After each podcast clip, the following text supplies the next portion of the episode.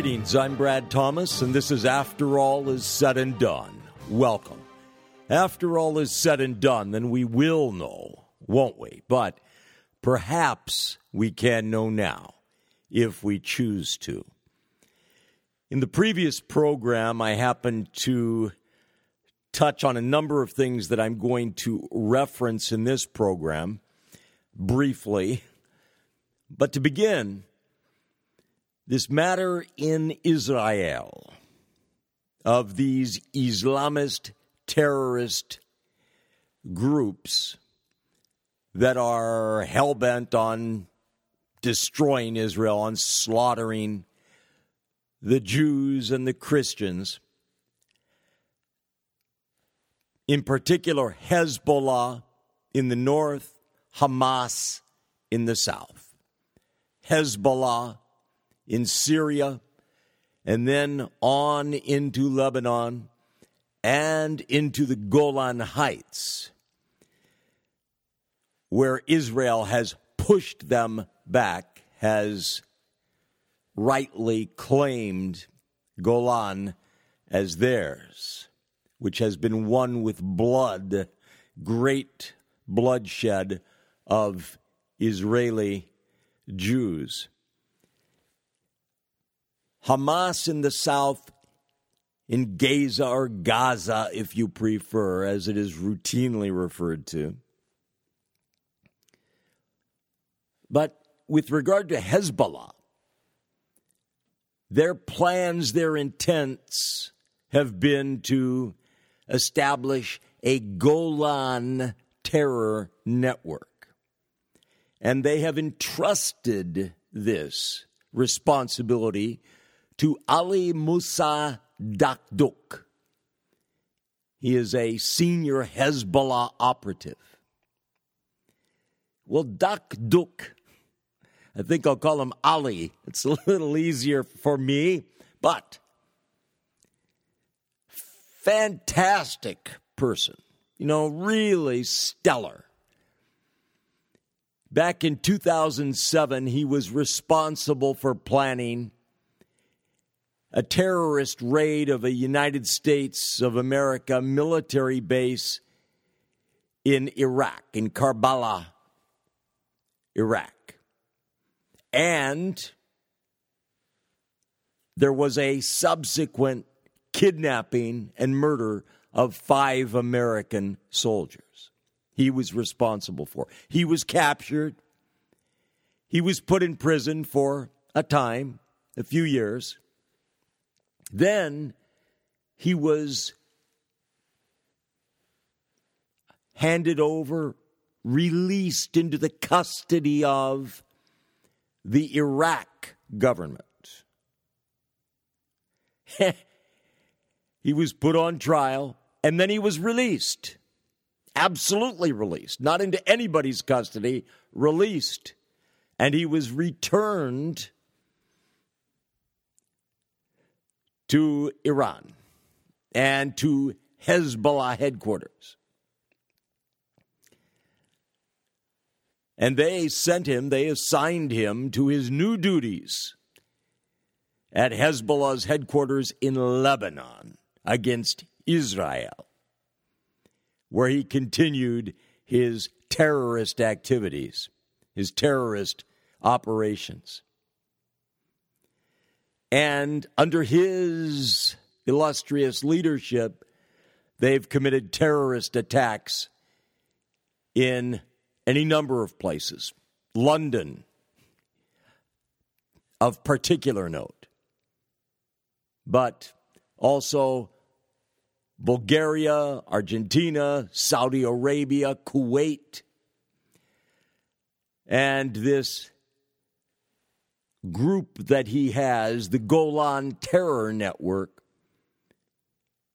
it is estimated to have more than 130,000 missiles aimed at Israel from Lebanon. More than 130,000.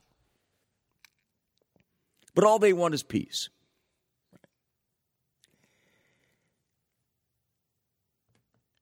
But of course, Israel is being terrible to insist on laying claim to the Golan Heights,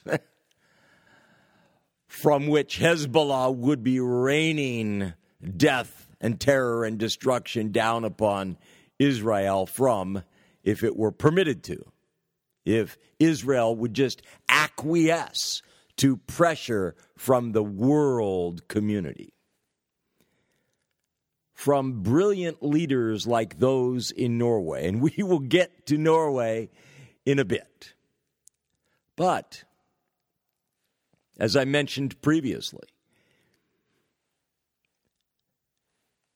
not long ago, very, very recently, in fact, Hamas fired more than 690, somewhere between 690 and 700, but more than 690 rockets into Israel from Gaza.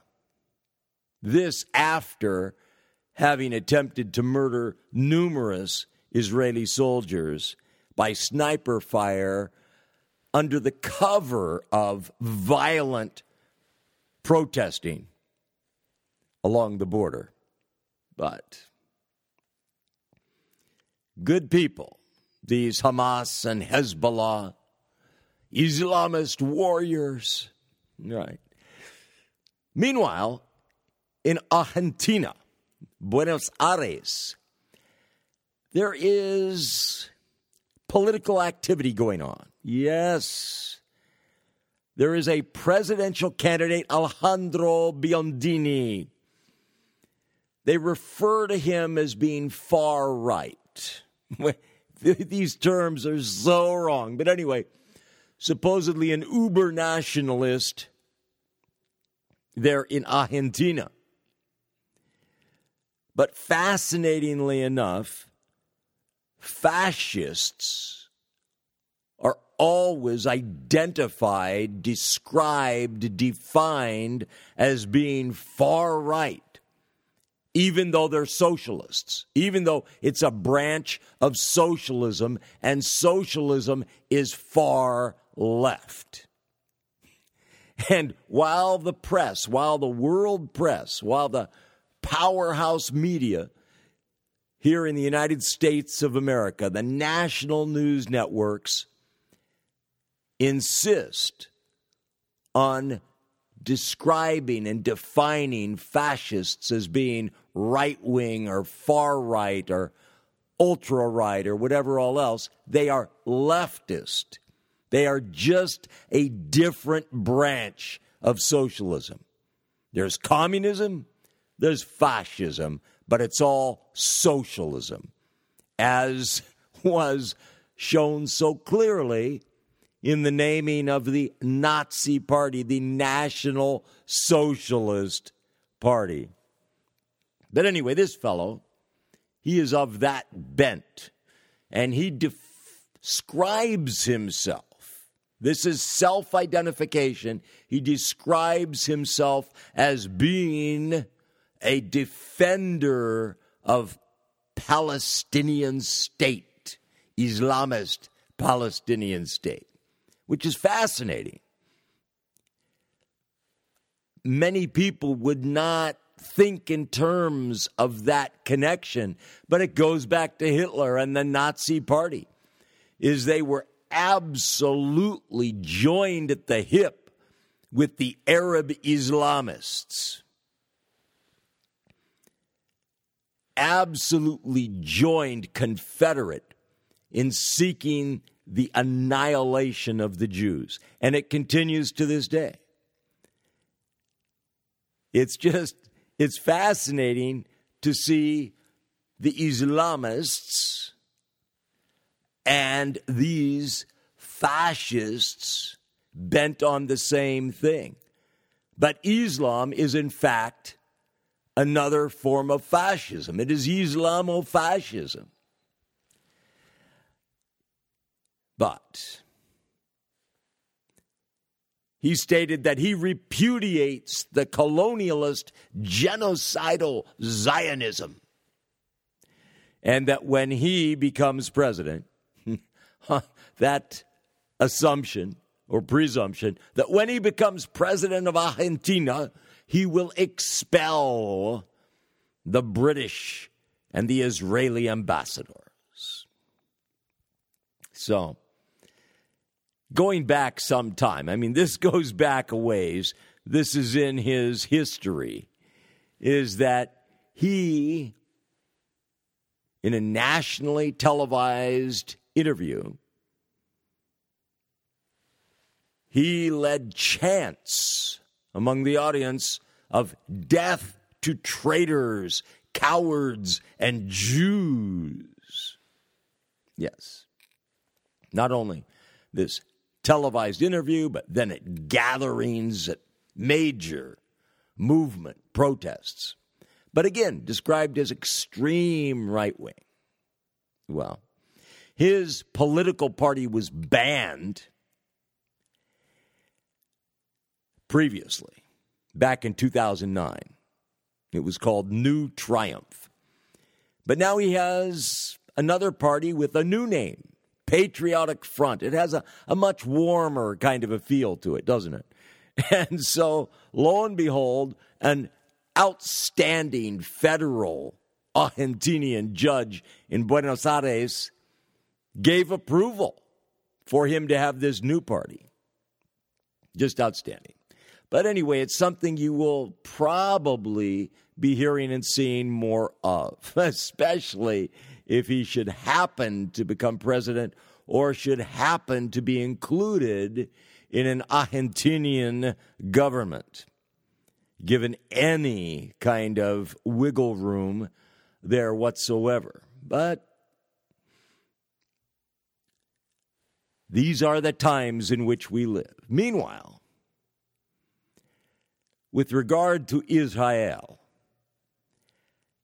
and its existence, this modern state of Israel.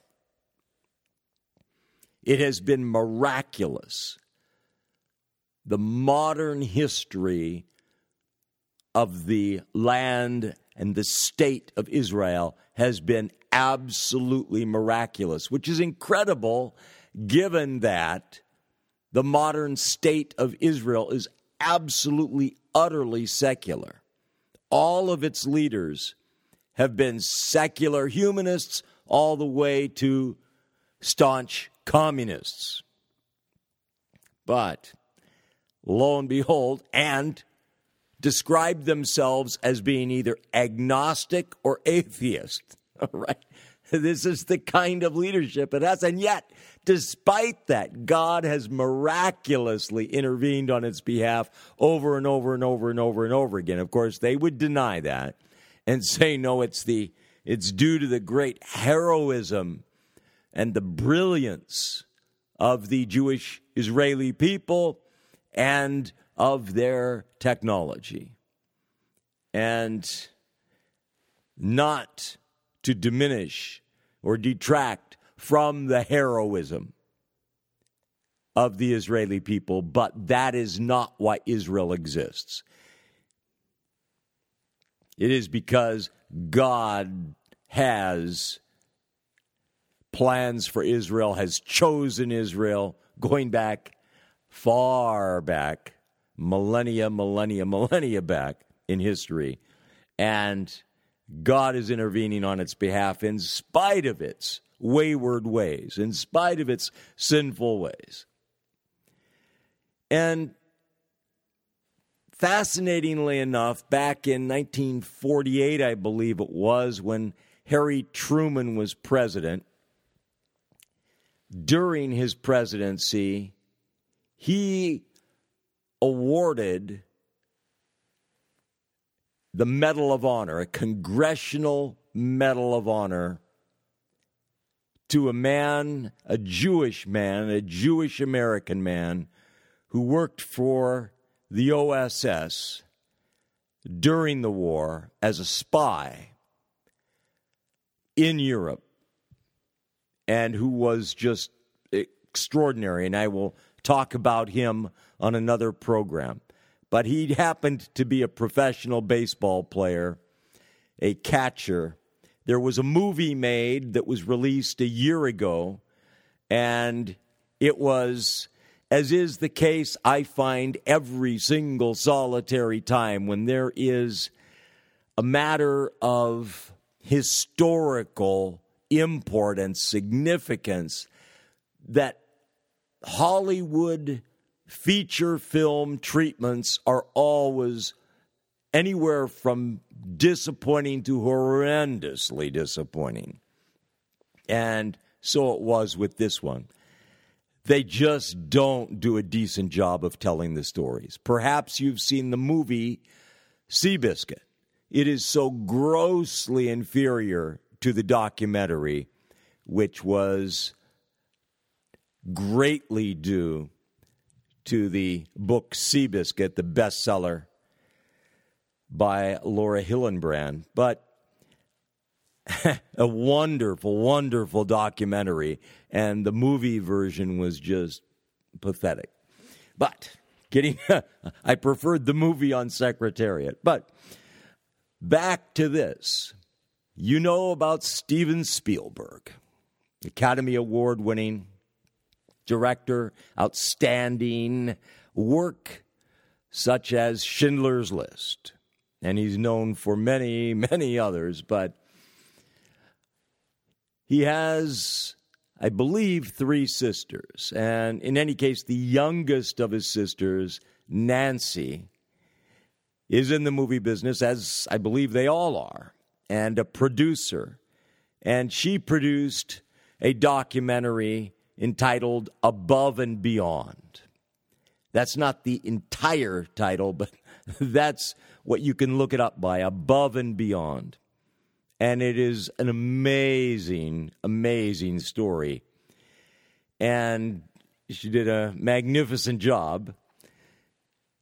And the story of Above and Beyond is limited to the story of, or focused on, I should say, the story of volunteers chiefly from the United States of America, who came to the aid of Israel when it was in its absolute earliest infancy.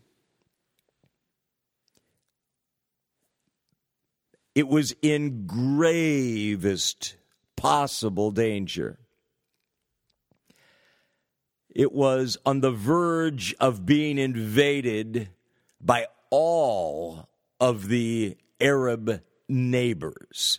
What are neighbors for? but for committing violent murder and mayhem. But many of these volunteers, of this comparative handful of volunteers, were Jews. Many of them had, most of them, if not all of them, had World War II experience. But these that she focused on were aviators, were pilots. Interestingly enough, Israel did not have an air force. Israel Israel didn't have much of anything Britain had seen to that. Britain removed all military hardware from Israel, from Palestine, when it departed.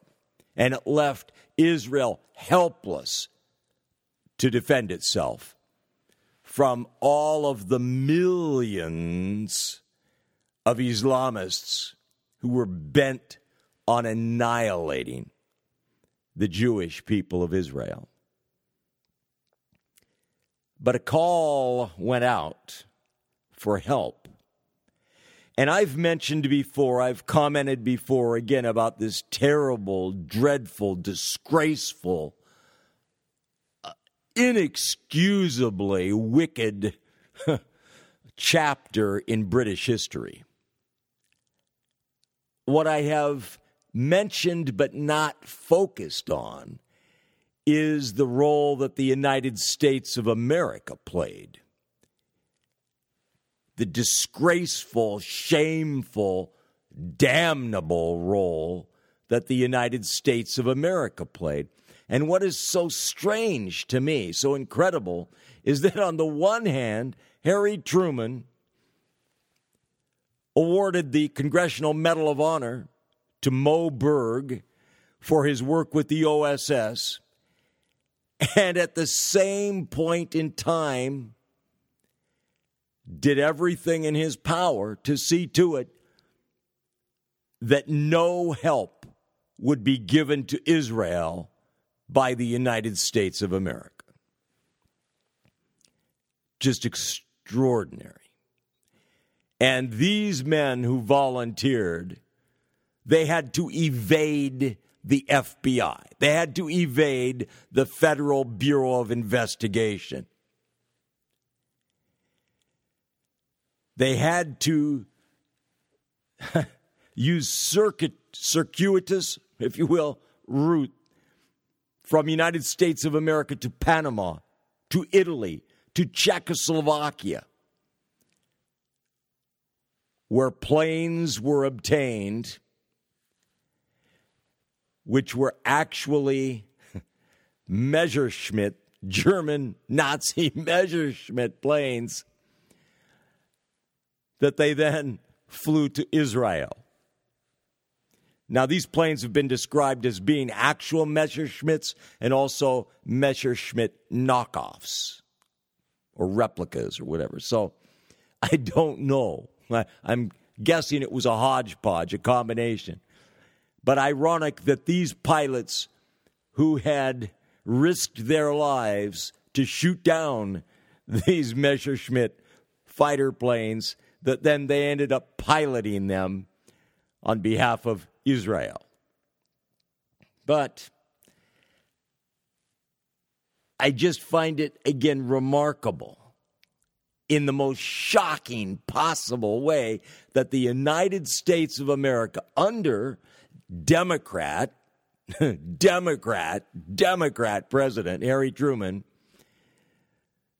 should engage in an arms embargo of Israel, of helpless, defenseless, unarmed Israel, and the whole world, all of the Western nations, and the United States of America enforced, put in place and enforced an arms embargo against Israel. It is as disgraceful as all of the other disgraceful, shameful chapters in World War II that there were, such as the United States of America under Democrat, Democrat, Democrat Franklin Delano Roosevelt refusing to go to the aid of Britain until entering the war after Pearl Harbor and so forth. But for us, for this government to use the FBI, the State Department, to prevent American men from going to the aid of Israel, from risking their lives to try to save the people of Israel is as shameful and disgraceful a chapter in this nation's history as there is. But there were people, Jewish people, who conspired to save Israel. And they created an underground railway and they flew, they acquired and flew B 17 flying fortresses to Israel and took rifles, purchased, acquired rifles that were actually emblazoned with swastikas. I mean, just the irony is incredible. And the man who headed up this extraordinary unbelievable underground railroad was Al Schwimmer. His actual first name being Adolf, but he went by Al. But again, up against the United States Department of State and the Federal Bureau of Investigation. Extraordinary, beyond belief. In 1950,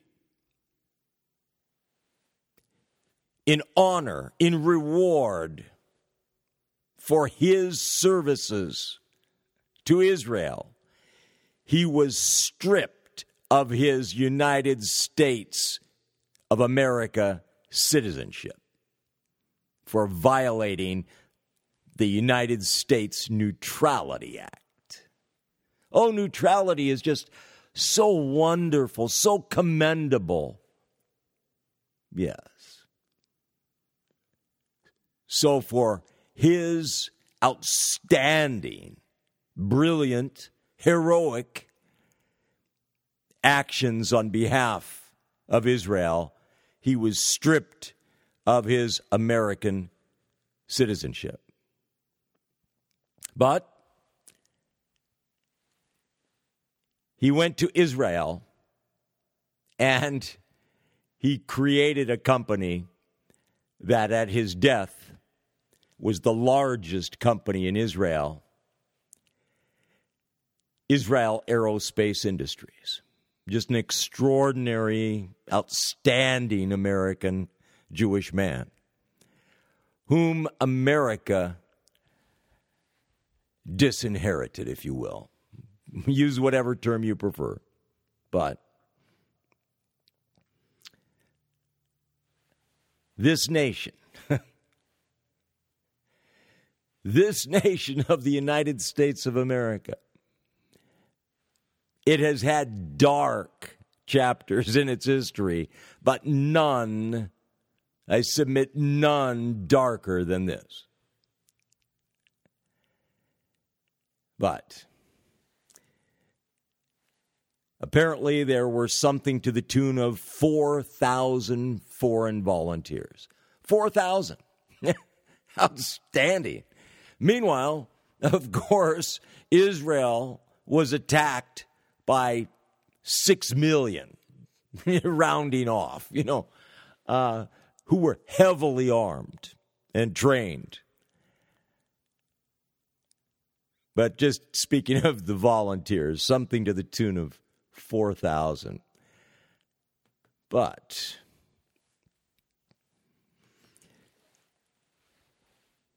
instead of obeying the law, because that U.S. Neutrality Act had the force of law, right? It was passed by our legislatures, I'm sure. It must have been, right? But here, these brave souls, they had to break the law in order to do what was right, in order to risk their lives to save the people of Israel. But again, the movie that tells the story is Nancy Spielberg's Above and Beyond. And her director, Roberta, hmm, Roberta Grossman, but just extraordinary, wonderful, outstanding. I spoke about the shark attack, this terrible, horrendous shark attack in Hawaii, and that the the officials were monitoring that shark. They didn't bother to tell any of the people who were using the beach going into the water. They didn't bother to upset them by telling them they were monitoring a tiger shark there. And so this man, who with his wife went to Maui 14 years, he took a quick dip and he was savaged by this shark. But again, officials with the Maui police and the Department of Land and Natural Resources, they were monitoring the shark. You know, it reminds me of the matter of monitoring sexual predators, violent, vicious criminals who've been released from prison, monitoring them. But before I continue, let me just say this. I'm Brad Thomas, and this is After All Is Said and Done. After all is said and done, then we will know, won't we? But perhaps we can know now. And whatever is right and true and good in this program is thanks to my Lord and God and his holy son Jesus. Whatever's lacking, erring, deficient, that is due to me. But I mentioned about this five year old girl, this precious five year old girl in Logan, Utah, Elizabeth Shelley, who went missing from her home that her mother shared with her boyfriend. And her mother had invited her 21 year old brother to stay there, to come visit and stay there. And he had a criminal past. In fact, he was being sought by the police at that time. But lo and behold, the mother went to bed about uh, 2 a.m. Saturday morning. And when she awoke, she found that her darling little girl was missing, as was her brother. Yes. I mentioned previously that when the police found him 3 p.m. on Saturday, that he was uncooperative and he was spinning tales and lying and lying and lying, contradicting himself all over the place. But they found him with a an aluminum baseball bat, among other things. Well, in their search, before they found him, they found other things. They found a knife that matched the knives in the kitchen in a block, a butcher block, in the home of Elizabeth Lizzie Shelley and her mother. And it was broken and it was bloody and they found other such items, including items of her clothing. Well, what appeared to be her clothing, and again, bloody, and so forth. And he was uncooperative. He would not help them.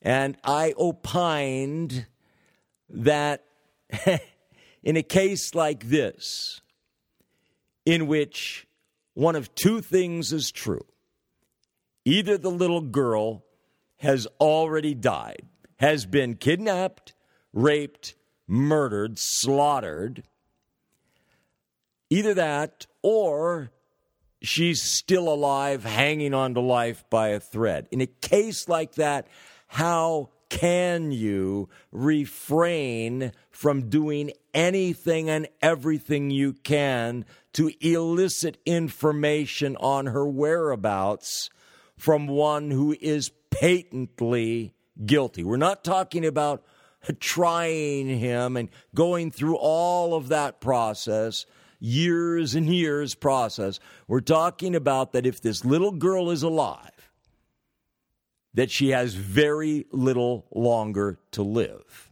in all likelihood. Oh, and the bat was bloodied and had a palm print, which turned out to be his. But anyway, of course, they couldn't do that because we are civilized people. We couldn't do something so uncivil as to extract not a confession, but information enabling us to find the little girl and save her if she is still alive, or try to save her if she is still alive. No, that would just be wrong. That would just be wrong. Yes, but again, he was while his his sister invited him to stay there, he was wanted for violating probation on recent charges, numerous charges, and so on and so forth. But just a, a fine young man, 21 year old, uncle of this little girl. And fascinatingly enough, and he, he spun some tales there about, well, you know, he, uh, when he drank, and when he drinks, he blacks out, and when he blacks out, he does criminal things. Fascinatingly enough, he took a knife from that home and aluminum baseball bat to use on a five year old girl. Could there possibly be some premeditation, not only of rape, but of murder? Could there possibly be? Well, surely not. But last I saw, her body had not yet been found. But she has been kidnapped, raped, and murdered. He has been charged. But interestingly, rape is not one of the charges, though clearly, unmistakably, that was part of the package, part of the motivation. Meanwhile, another precious little girl, this girl from Houston, Texas, beautiful girl of color, really darling, adorable girl, Maleah Davis. She was apparently murdered by her mother's former fiance. I say former fiance, it's rather strange that her mother would have had her former fiance babysitting the little girl. Doesn't that seem a little bit odd?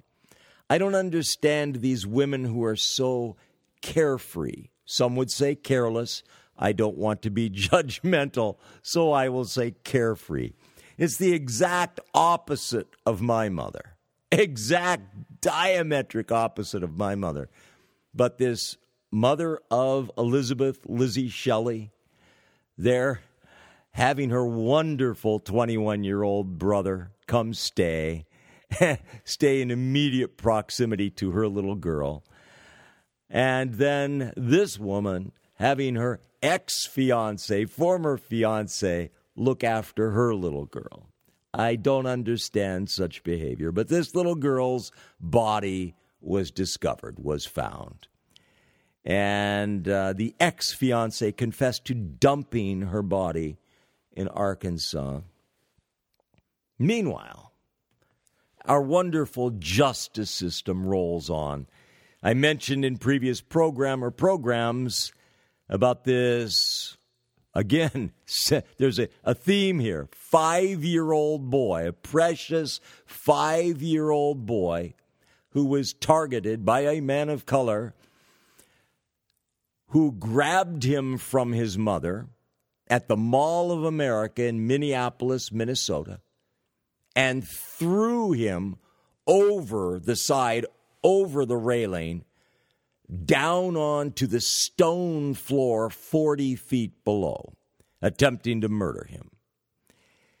And this man, when he was caught, he blamed this on his anger over having been rejected by some women who were strangers who were probably not of his ethnicity. I'm guessing. But, and this is a good looking guy, 24 years of age.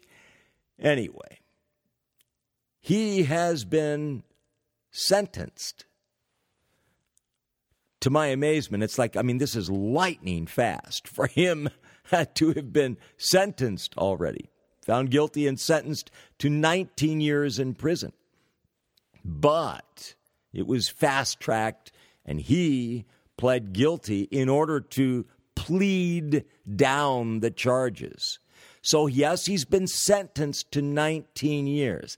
But this took place back on April 12th. Here we are, you know, barely into June, April to May to June. This is unheard of. This is less than two months, this process, less than two months. This just doesn't happen.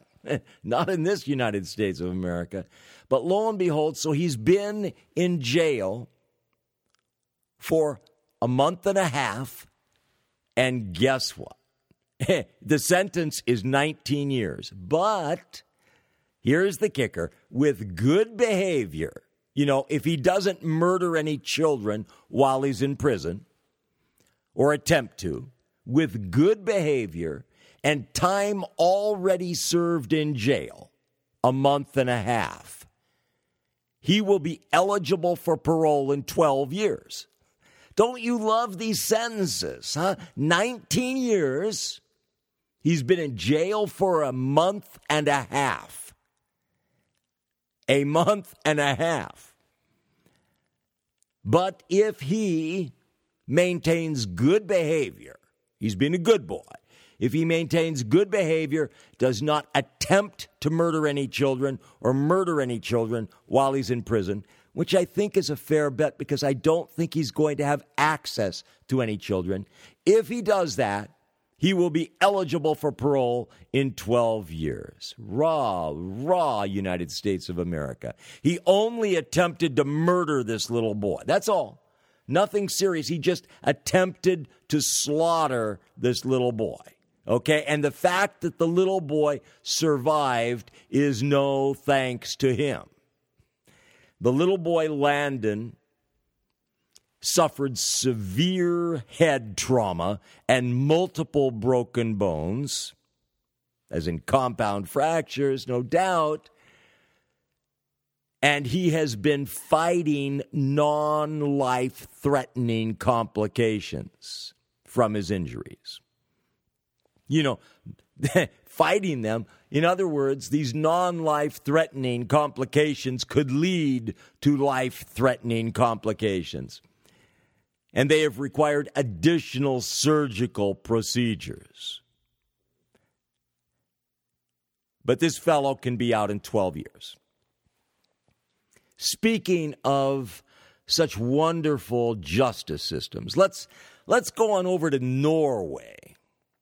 Right? Let's go to Norway, which again has been at the forefront of these efforts to cause Israel to make all manner of enormous, life threatening, life endangering concessions to the Islamists. Let's go to Norway because they know how to do things, they know how things should be done.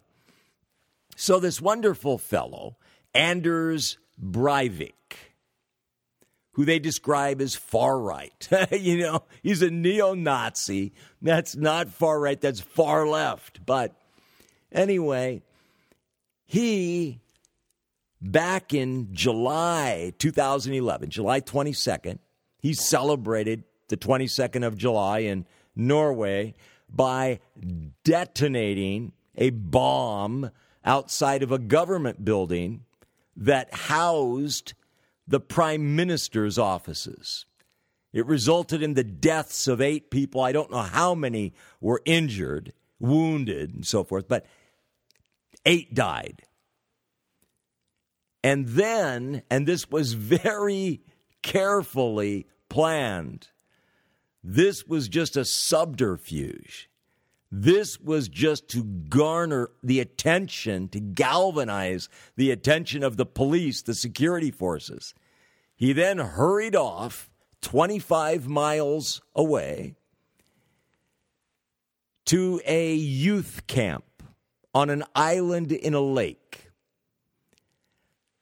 on Utoya Island.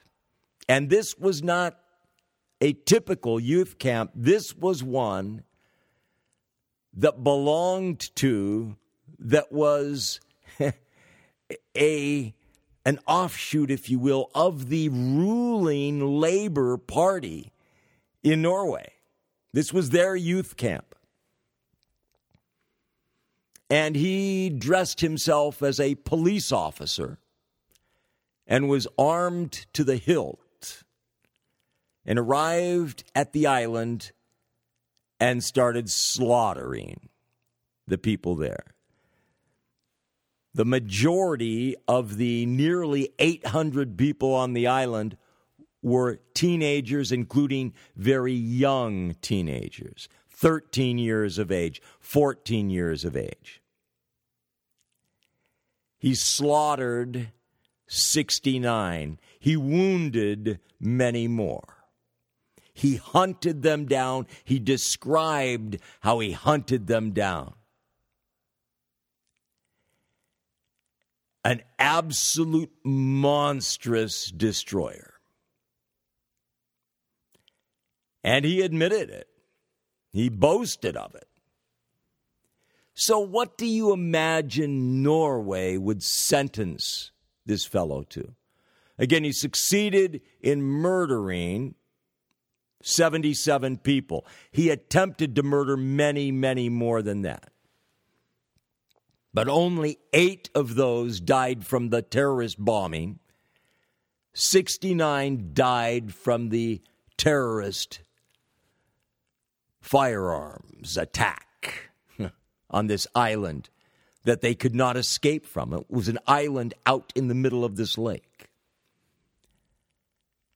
He has been sentenced to the maximum penalty of 21 years. When I say he has been, he was sentenced back in 2012. Again, this attack was July 22nd, 2011. He was sentenced to 21 years. Now, they probably operate the same as us with regard to time already served, right? So we're talking about this was, the sentence was delivered, I'm not sure, I'm thinking April, but of 2012, seemingly so. But he could be, best case scenario for him, not for Norwegians, but for him, best case scenario, he could be released in 10 years. He could be released in 2022. Wait, that's wrong. 2024. But isn't that great? you know, he only succeeded in murdering 77 people. He tried to murder many more. He gravely wounded and injured many more. But 77 died from the attack. Many others scarred for life. If not physically, then hundreds that are scarred emotionally for life. He could serve as little as 10 years. When I say serve, that's a term that is used, and it is such a wrong term. it's not like serving in the military here. Right? He could spend as little as 10 years total imprisonment time. Undoubtedly, again, receiving time served for his jail time prior to being sentenced. But isn't that wonderful? Norway, they really know how to do things. You see, there is no death sentence in North Norge. No. Norge does not recognize uh, the necessity for a death penalty or capital punishment. No, no matter how heinous the crime no matter how many victims, no matter how large the body count, no matter how vicious the slaughter. No death penalty, no possibility of death penalty, as is the case in so many states here in the United States of America. But see, this is the difference between Europe, Northern Europe, Western Europe, Eastern Europe, Southern Europe, UK, and the United States of America and all those other Western nations in South America and what have you, and Israel. This is the difference is that we are one step behind them. They are leading the way, and we are following along behind them obligingly. All right? So, just outstanding. He could be out Again, after 10 years. So, no, that would be not 12 years, 10 years. That would be 2022. Yes. Could be out in 2022. Something to look forward to. Norway really knows how to do things. He lured some of his victims out of their hiding places by saying help had arrived. Again, he was clothed as a police officer. He shot others who had jumped into the lake and were unable to swim away far enough. Just an absolute heinous, monstrous murderer. But we should follow the lead of Norway. One thing I was a little bit astonished at, but not really, was that it took more than an hour for the police to arrive after they received calls for help. Took them more than an hour because they were so occupied with the chaos from the carnage from the bomb blast. More than an hour. And you might say, well, sure, 25 miles, you know, maybe it does take that long to drive there and then to, you know, I don't know, take a boat out to the island, whatever. Have you heard of helicopters? what about police helicopters? Norway is as advanced in these things as any place on earth. And for, call it a civilian helicopter, if you will, for helicopters that are not military per se, but are police helicopters, cruising speed top cruising speed varies between, depending on the helicopter, depending on the load, depending on this, that, and the other, varies between 130 and 160 miles per hour. Goes straight from police headquarters to the island, right? How long is that going to take? Should be able to do it in 15 minutes, 20 minutes tops. It took the police more than an hour. This was not a typical 911 call or whatever number they call in Norway, okay? This was a matter of mass murder. But they did not do that. And so they allowed, the police allowed many, many, many more to be slaughtered. Vastly many more to be slaughtered. It reminds me of Columbine. But anyway. But Norway, in its wisdom, you may have seen this. They were seeking friends to play hockey and to play chess with him because they have rules in Norway. That's right. Norway's laws insist that prisoners cannot be kept in isolation for a long time, as that is considered to be unduly cruel. and yet, he is feared to be too dangerous to mix with other prisoners. it was feared that he might take other prisoners hostage in an attempt to escape if he was allowed near them, even though he's unarmed. Oh, but they want friends for him. I'm Brad Thomas, and this is After All Is Said and Done. After all is said and done, then we will know, won't we? But perhaps we can know now if we choose to. Thank you.